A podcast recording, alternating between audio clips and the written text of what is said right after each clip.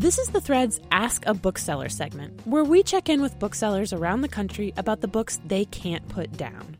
I'm Tracy Mumford, a producer for MPR's The Thread, and this week I talked to Carson Evans, who works at Country Bookshelf in Bozeman, Montana.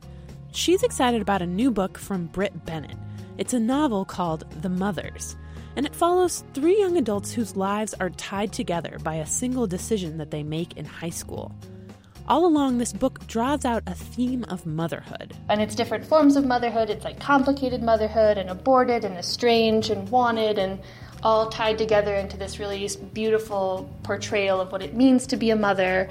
And it's a really compelling story, but the, the way that the words are put together is just so beautiful. It's like reading poetry, but in a very approachable and wonderful way.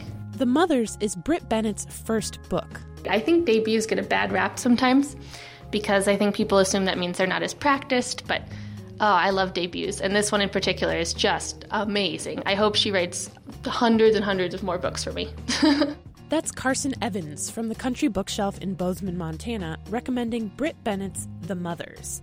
Find out more about Carson's recommendations and other great reads at mprnews.org/thread.